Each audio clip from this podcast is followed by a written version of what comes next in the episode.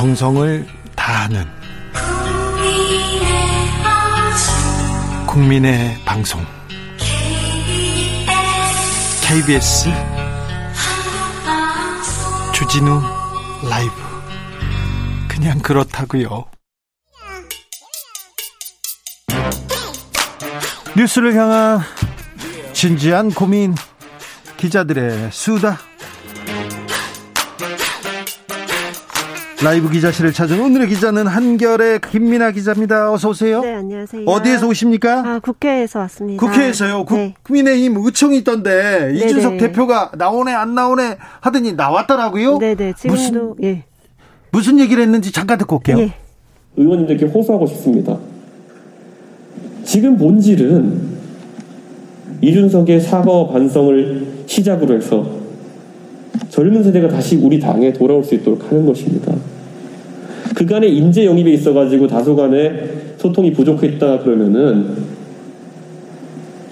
제가 사과해도 됩니다.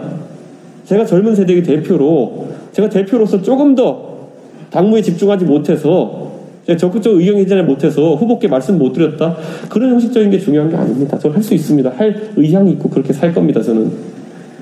근데 지금 되게 중요한 거는 그들이 바라는 것은 대변화입니다. 자, 이준석 대표 왔어요? 맞습니다. 네. 거의 필리버스터급의 발언을 거의 30분 가량을 30분 동안 했어요? 네네네 하면서 뭐라고 했습니까? 본인은 원래 잘 잘 해 나가고 싶었는데 이렇게 상황이 뭐 어쩔 수 없이 이렇게 됐고 네. 잘 해 나가자는 취지로 이제 발언을 했는데 사실 반응이 그렇게 썩 좋지는 않았고요. 네. 그 뒤로 이제 비공개 의원총회로 전환을 해서 네. 현재까지도 계속 안 해서 내부적으로 네, 감론을박이 이어지고 있는 것으로 전해집니다. 오늘 윤석열 후보가 이준석 네. 대표 만나자고 했는데 피했습니까? 아, 오늘 오전에 비공개 최고위원 회의에서 두 사람이 잠깐 만났었고요. 네. 그리고 이제 그 뒤에 서로 각자 일정을 하다가 지금 윤석열 후보도 다시 그 의원총회장으로 들어왔어요? 아니 가게 될 간다고 알려왔거든요. 네. 7시쯤엔 또 다시 두 사람이 만나는 장면이 연출이 될 수 있을 것 아, 같습니다. 둘이 또 손잡고 사진 찍을 수도 있겠네요. 아무튼 지금 네네. 이준석 대표는 공개로 하지 않으면 안 가겠다고 했는데 비공개로 하나 보죠? 공개 모두 발언은 이제 공개로 한, 하는 걸로 이준석 대표의 요청을 요청, 들어준 거죠. 이것도 요구 사항이요. 예, 예. 그리고 네. 나선 이제 비공개로 계속 대화를 하고 있는데 사실 이게 뭐 한 번 만나서 이렇게 얘기한다고 해서 풀릴 문제는 좀 아닌 것 같아 가지고. 네. 조금 장기화될 것 같은 그런 생각이 듭니다. 그렇죠. 네. 근데 국민의힘 내부에서 네. 지금 보좌진도 그렇고 의원들도 그렇고 예. 사퇴하라는 얘기가 없습니까? 사퇴하는 얘기 많이 나오고 있죠. 왜냐면 후보 중심으로 가야 된다. 그러려면 이준석 대표가 이제 좀 이제 본인의 의견을 접어야 된다. 이렇게 주장을 하면서 네. 후보 중심으로 가기 위해서는 이, 이, 대표가 내려놔야 된다라는 목소리가 거의 한 80% 정도는 나오는 것 같습니다. 80대, 8대 2 정도다. 네네. 그런데 권영세, 이철규, 아니 후보가 이렇게 다시 이렇게 추천을 하고 네. 당내에서도 네. 선대위에서 이렇게 꾸려 나가자 어제 예. 새로 철, 출발하자 근데 이걸 반대한 이유는 뭡니까? 아, 사실 권영세 사무총장을 반대한 건 아니었고 이철규 조직부총장에 대한 반대가 있었는데요. 왜요? 이철, 규 의원이 뭐 드러내놓고 윤핵관으로 그동안 지목이 되진 않았었지만 네. 권성동 사무총장과 굉장히 막역한 사이인데다가 권성동하고 네네. 친하니까 윤핵관이다 이렇게 이준석 대표가 주장합니까? 있습니까? 네, 일단 또 이전에도 네. 이철규 의원은 사무총장으로 이제 임명을 하려는 조짐이 있었었습니다. 네. 근데 이제 권영세 의원을 그 자리에 넣고 이철규 의원을 계속 이철규 카드를 계속 들이미는 것에 대해서 의도가 있다라고 보고 있는 거죠. 이준석 대표가? 네네. 그런데 결국 이렇게 어, 후보나 선대위 뜻이 지금 반영된 거고요. 네, 관철이 돼서 이 이철규 부총장 임명안도 이미 통과가 된 상황이고 네. 어, 뭐, 이것저것 다 윤석열 후보가 당무 우선권을 발동하면서 본인이 네. 이제 그립을 잡아가는 모습인데, 이준석 대표와는 계속 공개적으로 마찰을 보이면서 뭔가 네. 당 이미지에 크게 조금, 네. 이준석 대표는 어려워지는. 나는 반대세 계속 얘기를 합니다. 오늘 네. 오전에 네. 후보가 의원들하고 다 인사하고 네. 의원총회 참석해서 얘기하더라고요. 맞습니다. 근데 왜 이준석 대표는 안 왔어요? 아, 사실 이준석 대표가 그때부터 조금 그 마음이 불쾌했다라는 심정을 많이 보였었는데 두 가지 이유였습니다. 네. 아까 이제 이철규 부총장을 임명하게 된 그 사안이 하나 있었고 예. 또 이제 어제 권영세 본부장을 통해서 본인이 어떤 시험 문제를 연습 냈다고 문제. 아, 연습 문제를 냈다고 이제 했는데 연습 문제를 또 또 치렀어요. 또 네, 풀었어요. 네. 그중에 이제 한 가지는 풀었는데 당 대표 쪽에서는 억지로 떠밀려서 푼 것이어서 이거는 진짜로 푼 게 아니다. 이런 아. 네네 그런 상황이거든요. 아, 기꺼이 네네. 내가 기뻐 기쁘게 가서 연습 문제를 풀어야 되는데 떠밀려서 간 거는 안 된다. 네, 그거는 겨우겨우 떠밀려서 한 것이기 때문에 안 된다. 이거를 이제 이준석 대표의 제안을 받아들였다라고 인정하기 어렵다라는 취지입니다. 나머지 두 개는 아직 이루어지지 않았고 한 가지도 네. 딱 마뜩치 않다는 거죠. 네. 네. 윤석열 후보한테 연습 문제 줬는데 거부당했다. 네. 나는 됐다. 윤석열의 문을 빈다. 어제 그렇게 글을 썼어요. 맞습니다. 페이스북에 남기고 이제 계속 불편한 심기를 뿜뿜 네 뿜고 있었는데 오늘 좀 어떻게 잘 네, 만나게 될지 저도 그게 좀 만나도 정리가 됩니까? 정리가 되기는 너무 좀 갈등이 골이 깊은 거는 사실입니다. 네. 네. 근데 이준석 대표 사퇴하라 의원들이 네. 뜻을 모으더라도 이게 또 탄핵이 안 된다면서요. 맞습니다. 사실 당헌당규에 당대표를 내려오게 할 수 있는 거는 그러니까 당대표 소환을 할 수는 있습니다. 근데 이제 그 조건도 그 책임 당원 20%의 네. 그 직접 서명이 필요한 사안이어서 사실상 현실화 되기는 쉽지가 않은 상황입니다. 네. 자, 국민의힘 그러면 이 내용은 네. 계속 갑니까? 후보와 이 대표 간의 갈등은 당분간 갈 것으로 보고 있습니까? 네, 사실 이준석 대표가 얼마 전에 손학규 대표 얘기를 했었죠. 네. 안 물러난다. 네. 안 물러났던 그 바른미래당의 손학규 대표 이야기를 본인이 먼저 꺼냈기 때문에 제 발로는 절대 물러나지 않을 거라는 그런 이야기였거든요. 네. 그게. 그리고 뭐 당원 당규상 물러나게 할 수가 없고 네. 계속 내용은 계속될 것 같습니다. 호호 김종인 위원장은 어떤 심사일까요? 네, 김종인 위원장도 사실 지금 사실상 경질처럼 네. 이렇게 손대에서 나가시게 된 뒤로 조용히 계시는 게 아니라 각 언론을 통해서 본인의 목소리를 외곽에서 많이 내고 계시거든요. 네. 이준석 대표랑 거의 비슷한 톤에 윤석열 선대위가 잘못 한 지점들을 조목조목 지적을 하고 계시죠. 그렇죠. 대표라는 자리가 있어서 이준석 지금 대표한테 카메라가 가 있지만 네. 그렇다고 김종인 전 위원장이 말을 안 하는 건 아닙니다. 맞습니다. 그러면 윤석열 후보는 일단 김종인 전 위원장 그리고 이준석 대표하고 이게 정리를 하고 나와야 될 텐데 이 정리가 될까요? 그 정리를 이제 본인은 하는 하고 싶어 하지만 뭐 이런저런 그 일정이나 메시지 같은 거를 봤을 때 확 이렇게 네. 풀기에는 자, 쉽지 않아 그럼 우리가 거죠. 이 뉴스를 언제까지 봐야 됩니까? 아, 뭐 이번 주 어, 벌써 목요일이기 때문에 네. 다음 주까지는 비, 이렇게 이어지지 않을까 네, 개인적으로 예상이 되고 다음 주까지는 이 뉴스를 네, 네 밀당을 봐야 됩니까? 그렇 그렇죠. 어느 한쪽이 이제 어떻게 보면 치킨 게임처럼 어느 네. 한쪽이 접지 않으면 계속되는 이슈가 될 것 같습니다. 이카로스의 감독님께서 준석 대표가 너무 나갔어요. 잘한다, 잘한다 하니까 손주가 할아버지 수염 뽑는 것 같습니다. 보기 음. 민망하네요. 얘기하고요.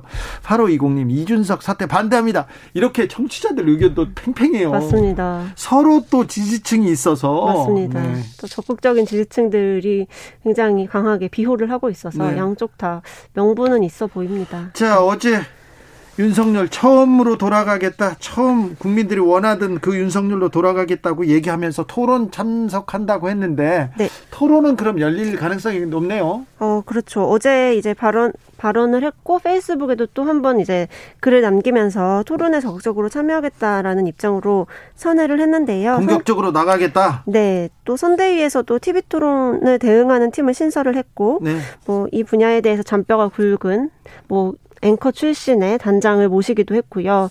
그래서 이제 이준석 아 이재명 후보 그리고 안철수 후보, 심상정 후보의 토론 전략까지도 면밀하게 검토를 하면서 좀 어떻게 하면 토론에서 그 네, 점수를 딸 수 있을지를 고민하고 있다고 합니다. 토론 준비가 잘 될까요? 지금까지 인터뷰나 토론 준비 보면 네. 조금 어, 구멍이 좀 있던데요. 네, 맞습니다. 특히 뭐 유튜브 채널에 나와서 이제 후보들 간에 비교할 수 있었던 같은 주제로 유튜브 채널에 나갔었을 때 경제 관련 유튜브 네네, 채널에 맞습니다. 나왔는데 뭔지 잘 모르고 나왔다고. 네, 근데 이제 거기에서 좀 여론이 좋지 않게 형성이 됐습니다. 발언하는 음. 것이 좀 공감대를 형성을 못한 거죠. 네. 그러자 오늘 윤석열 후보가 어, 어떤 곳인지 정확히 모르고 가서 뭐 자기 생각만 얘기하면 된다고 해서 참석했다 이렇게 말하면서 어 조금 이제 본인이 실수한 부분에 대해서는 어떻게 해명을 하려고 한 거죠. 근데 이제 김종인 전 위원장이 윤석열 후보가 그 프로그램에 출연하는 사실을 보고받지 못했다라고 주장을 하면서 그걸 이제 보고를 받았으면 자기가 이렇게 좀 더 좋은 방향으로 이끌 수 있었는데 어쨌든 나도 패싱 당했다 이렇게 또 주장을 하면서 네네 네. 과연 네. 윤석열 후보의 토론을 제대로 못한 것이 누구 책임이냐 경, 이렇게 조금 가고 있습니다. 경제하면 김종인 난데 내가 네. 좀 아는데 왜 그렇죠. 그런 걸말안 했어요? 나한테 네네. 나도 패싱했어. 기분 나쁘다는 얘기는 계속 네네. 할 것으로 보입니다. 김종인 맞습니다. 위원장도 좀 쉬지 않잖아요. 네, 그쵸. 또 억울한 게 좀 많으신 것 같더라고요. 김종인 위원장이 어, 다른 편으로 넘어가면 굉장히 사납게 또 물어 뜯기 때문에 네. 그 부분에 대해서 계속 고민하는 국민의힘의 고민이 커지고 있더라고요. 네네. 네. 김종현님께서 그 덕에 김건희 건은 덮어진 듯합니다. 아, 네, 김건희 씨 의혹은 저만치 지금 관심사에서 멀어지고 있나요? 음. 자, 더불어민주당은 계속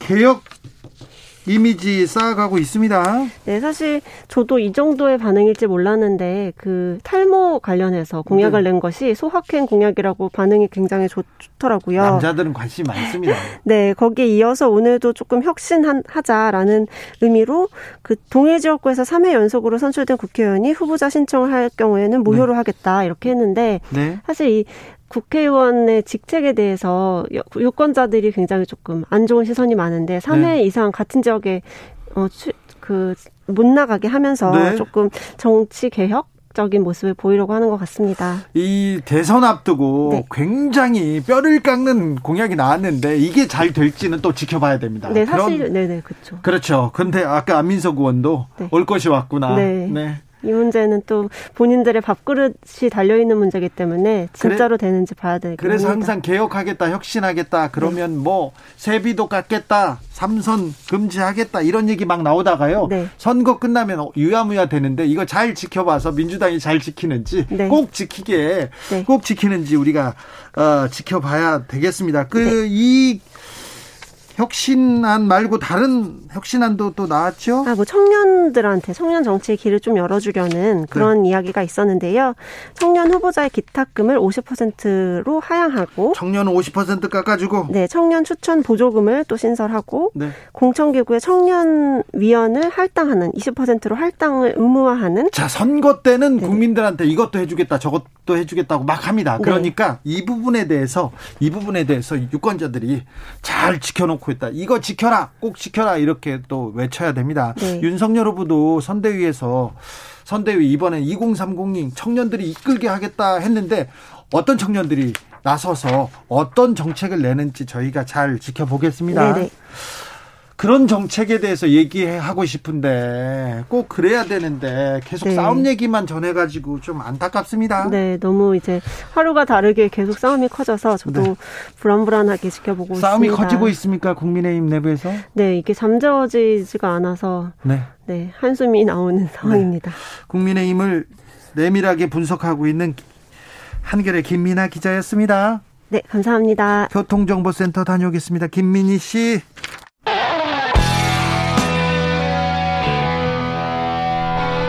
스치기만 해도 똑똑해진다.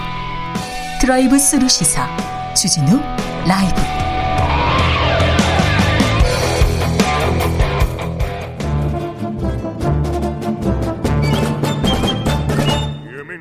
여기도 뉴스 저기도 뉴스 빡빡한 시사 뉴스 속에서 가슴이 답답할 때 뇌 휴식을 드리는 시간입니다 오늘도 맛있는 책을 만나보겠습니다 책의 맛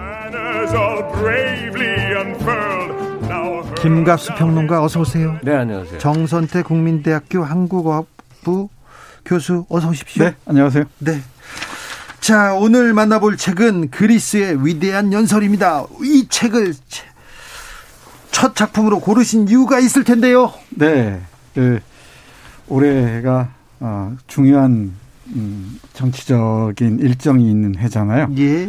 그래서 예, 민주주의의 산실이라고 얘기하는 고대 그리스, 예. 고전기 그리스의 이 정치적 언어의 그 정수라고 할 수 있는 그 연설을 모아놓은 책 골랐습니다. 네. 예, 페리클레스와 아, 그 외 예, 웅변가들 또 연설가들의 문장을 모아놓은 그리스의 위대한 연설입니다. 네. 2,400년, 약 2,500년 전에 어. 우리나라 삼국시대. 네. 그분들의 얘기가 지금 민주주의, 지금 국민한테 그냥 일가를 하는 것 같아요. 그래서 깜짝깜짝 놀랍니다. 삼국시대도 아니고요. 고조선 시대죠. 고조선입니까? 비, c 5세기니까. BC, 그렇죠. 아, 그러네. 네. 삼국 전이네. 네. 춘추 예. 전국 시대. 우리로 얘기하자면은 페리클레스의 경우에 공자하고 좀 생물 연장 겹치거든요. BC 5세기. 아, 그러니까 네. 이 여기 지금 리시아스나 이소크라테스, 테오스테네스 이런 사람들의 활동기가 연대가 네. 나와요. 그러니까 BC 300년대부터 BC 500년대 사이에요 네. 그러니까 2,400년 전이라고 이제 대략 보면 되는데 이때 각 도시 국가들 지금으로 치면 이제 이 포용할 수 있는 범위가 옛날 물리학의 한계 때문에 도시 전체 하나가 국가였잖아요. 네. 수많은 그리스 연안에 이제 것들이 서로 이제 우리 요즘 용어로 합종 연횡하는 과정이죠. 네. 서로 전쟁도 하고 협상도 하는 그 정치적 과정에서 당대 대지략가 논객들이 한마디 한 것들 또는 재판에서 이 자기 변호한 것들 뭐 이런 등등이 기록이 남아서 지금까지 있는데 그 2500년 전이나 지금이나 굉장히 많은 게 변한 것 같아도 또 인간과 대중은 크게 다르지 않다는 맞습니다. 걸 아주 놀랍게 확인해요. 네, 그분들의 지성은 지금 현대인보다 훨씬 더 뛰어난다.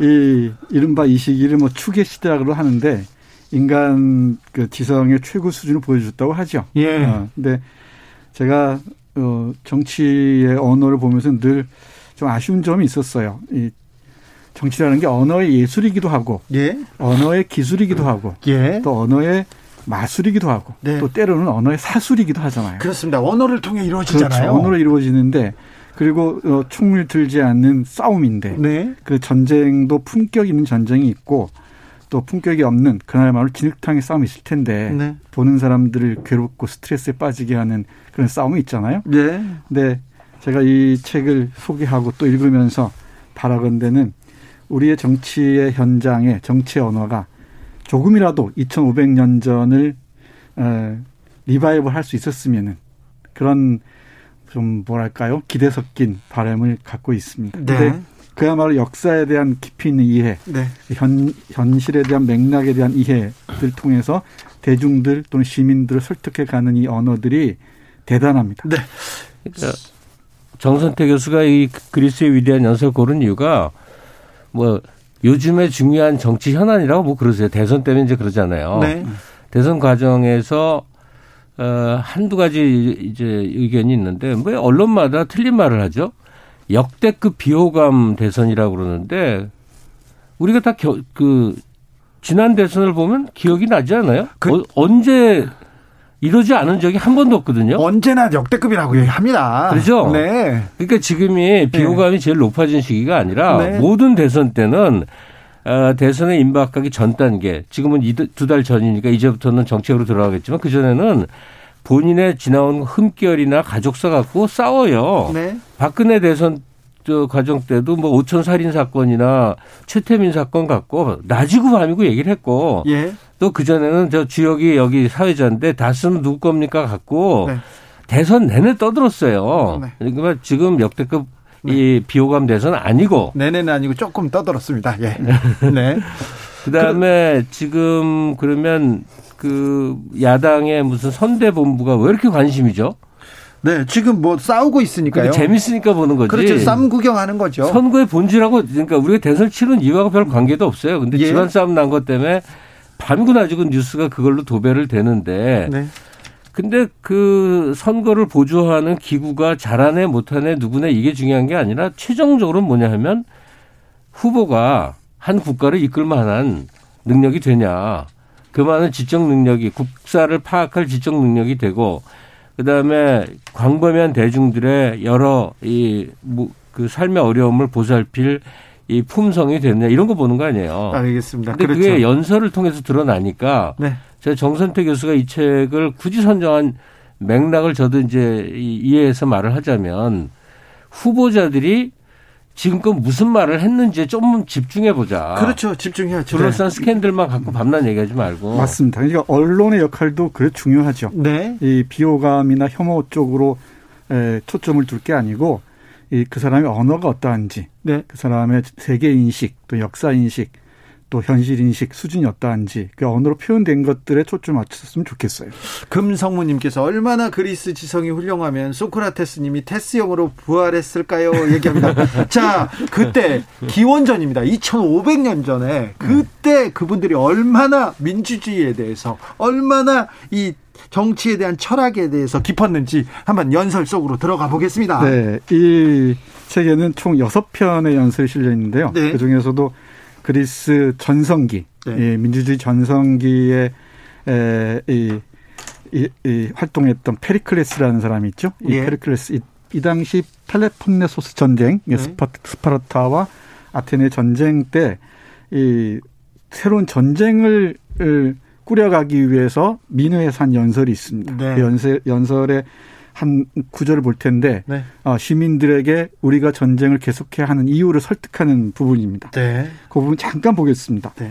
따라서 국가는 개인들의 불행을 감당할 수 있어도 개인들이 국가의 불행을 감당하는 것이 불가능하다면 어떻게 우리 모두가 그것을 지켜내지 않을 수 있겠습니까? 그리고 지금 여러분처럼 행동해서는 안 되는 것 아닙니까?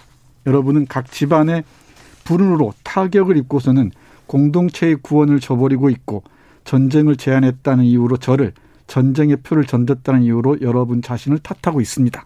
아면 쭉 이어가는데 네. 이제 전쟁에 지치고 힘들어지니까 시민들이 이 전쟁에 반대하는 어, 흐름을 보인단 말이에요. 네. 그러니까 이 공동체를 버리고 국가를 버리고 어떻게 할 것이냐 아, 묻는 거죠. 예. 어, 저는 이 부분을 보면서 아, 옛날 성문 종합영어 기억나십니까? 네. 성문 종합영어 1장을 열면은 네. 아, 케네디 연설이 실려 있었어요. 네네. 네. 네, 취임 연설이. 그 대목이 딱 기억납니다. 아, 국가가 음. 아, 여러분에게 뭘 해줄지 묻지 말고 네. 내가 국가에 무엇을 할 수 있을지 예, 물어봐라. 네. 이쪽 그 서양 사람들에겐 그리스의 인문 전통은 기본이어서 네. 그렇게 현실적인 언어로 나오는지도 모르겠습니다. 케네디의 그 문구 저는 싫어했습니다. 왜? 왜 국가한테 맞아요, 맞아요. 국가한테 요구를 해야지. 어? 당신들이 세금도 받아가고 우리한테 잘해야지 그런 생각을 했습니다. 자 다른 연설로 가보겠습니다, 김갑수 네, 선생님. 네, 텔레폰넥서스 연설 중에 조금만 조금만 읽어볼게요. 네. 그런데 말은 동일한 것에 관해서도 다양한 방식으로 설명할 수 있으며 중대한 일을 평범한 것으로 만들고 사소한 것들을 중대한 것처럼 옷 입힐 수 있으며 옛날의 일들을 최신의 것처럼 기술하고 최근에 일어난 일들에 대해 고풍스럽게 말할 수 있는 그런 본성을 가지고 있기 때문에 다른 사람들이 주제로 삼아 먼저 말했어도 그 주제에 관해 말하는 것을 더 이상 피해서는 안 되며 그들보다 더 훌륭하게 말하려고 시도해야만 합니다. 이게 좀 문장이 꼬인 건 번역어의 문제인데. 네. 그러니까 무슨 이제 그래도 의미는 와 닿습니다. 말재주로 별거 다 할 수 있다는 얘기 아니에요. 네. 이 대중이 그걸 이제 간파해야 되는 의무가 있는데 네. 기본적으로 날 그 의사 전달 능력이 떨어지는 건 진짜 문제죠. 저는 요번 대선 과정에서 유력 후보가 네.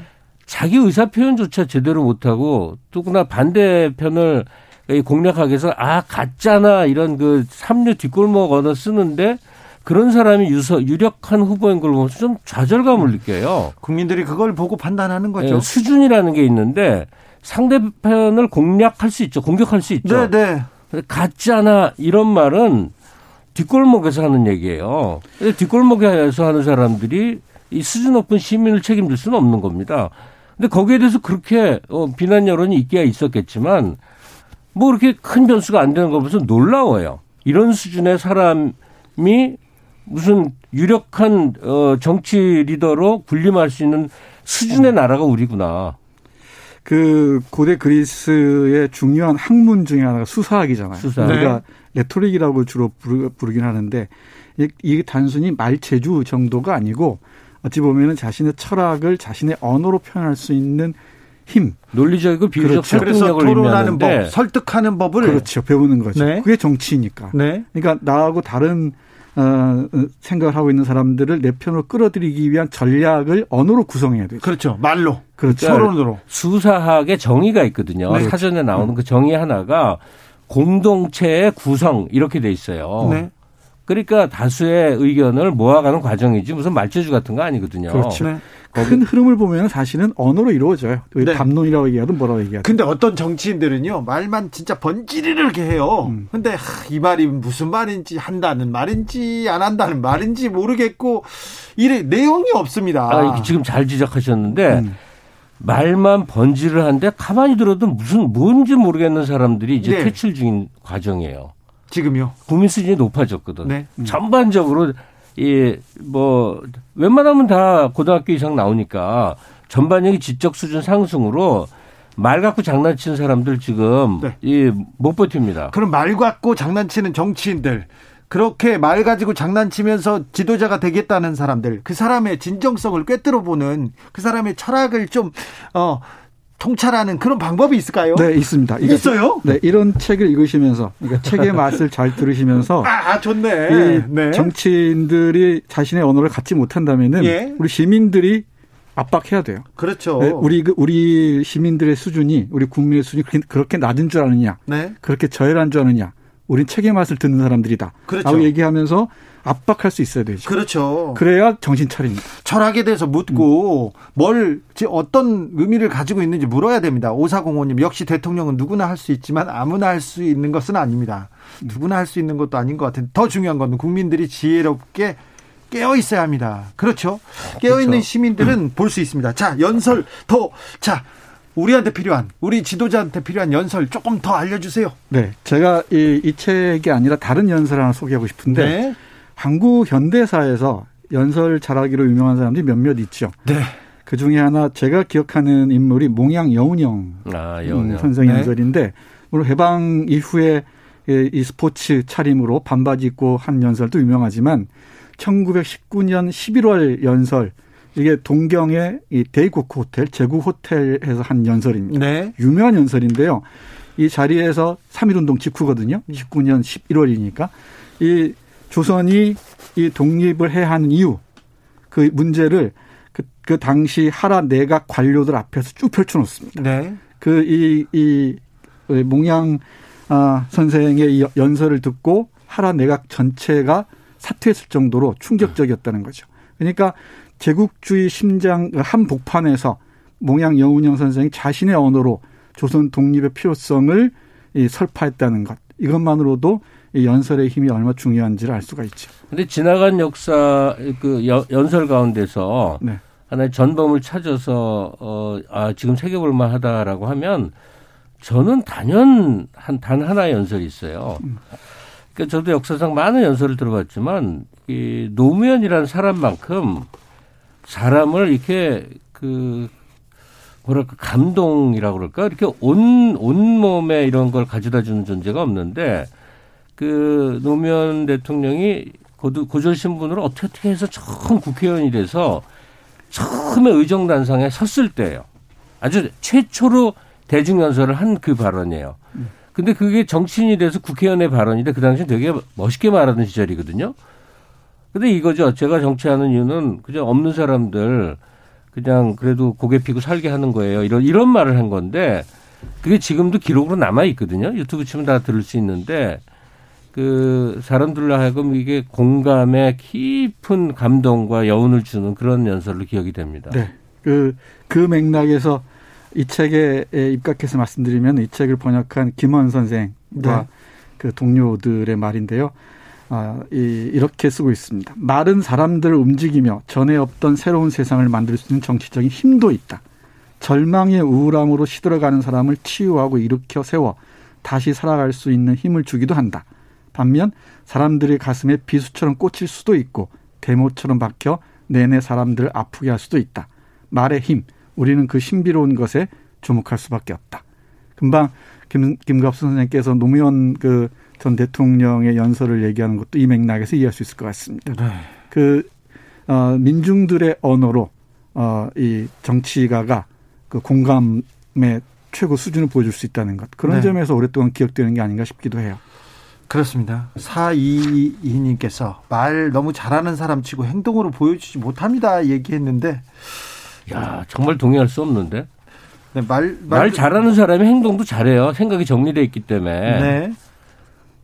자기 자기 의사 표현을 못 해갖고 막말이나는 사람들이 거의 위험한 사람이지. 네. 말을 논리 정연하게 잘 할 줄 알고 그것도 긴 담론을 펼칠 줄 아는 사람을 능력으로 봐야지 말 잘하면 공산당.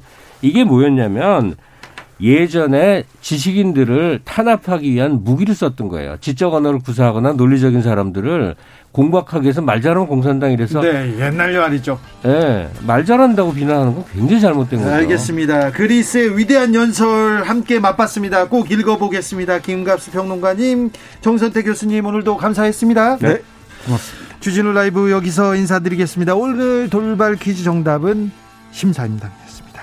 저는 내일 오후 5시 5분에 돌아오겠습니다. 지금까지 주진우였습니다. 선생님 두 분 지난주에 책 잘 읽었습니다. 잘 읽었다는 정치자들 많았습니다. 감사합니다.